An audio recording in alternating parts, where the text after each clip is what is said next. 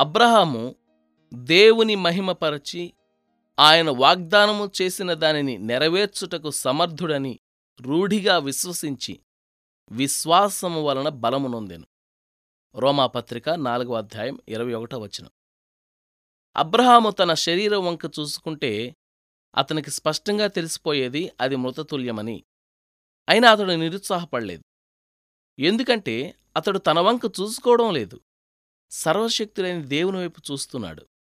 వాగ్దానాన్ని పట్టుకుని తొట్టుపడలేదు జలపాతంలా మేదికి ఉరుకుతున్న ఆశీర్వాదాల క్రింద నిటారుగా స్థిరంగా నిలబడ్డాడు.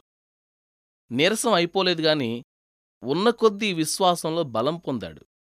ఉన్న కొద్దీ దృఢకాయుడయ్యాడు. ఇబ్బందులు స్పష్టంగా తెలిసిపోతూ ఉన్నాయి.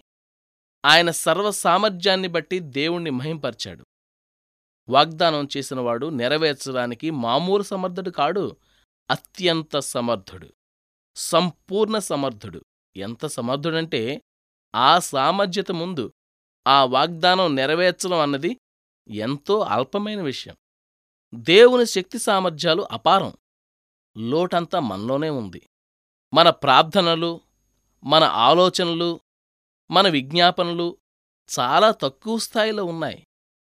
మనం ఆశించేది చాలా అల్పమైన వాటిని. ఆయన మనలను శ్రేష్టమైన సంగతుల గురించి ఆలోచించమని అంటున్నాడు. మనల్ని గొప్ప గొప్ప విషయాలు అందుకోవడానికి అర్హులుగా చెయ్యాలని చూస్తున్నాడు. ఆయన్ని అపహాస్యం పాలు చేయవచ్చా? మన పరమదాత అయిన దేవుని దగ్గర మనం ఇంతవరకే అడగాలని గాని ఇంతవరకే దొరుకుతుందని గాని హద్దులంటూ లేవు. అయితే ఇక్కడున్న షరతు ఒకటే.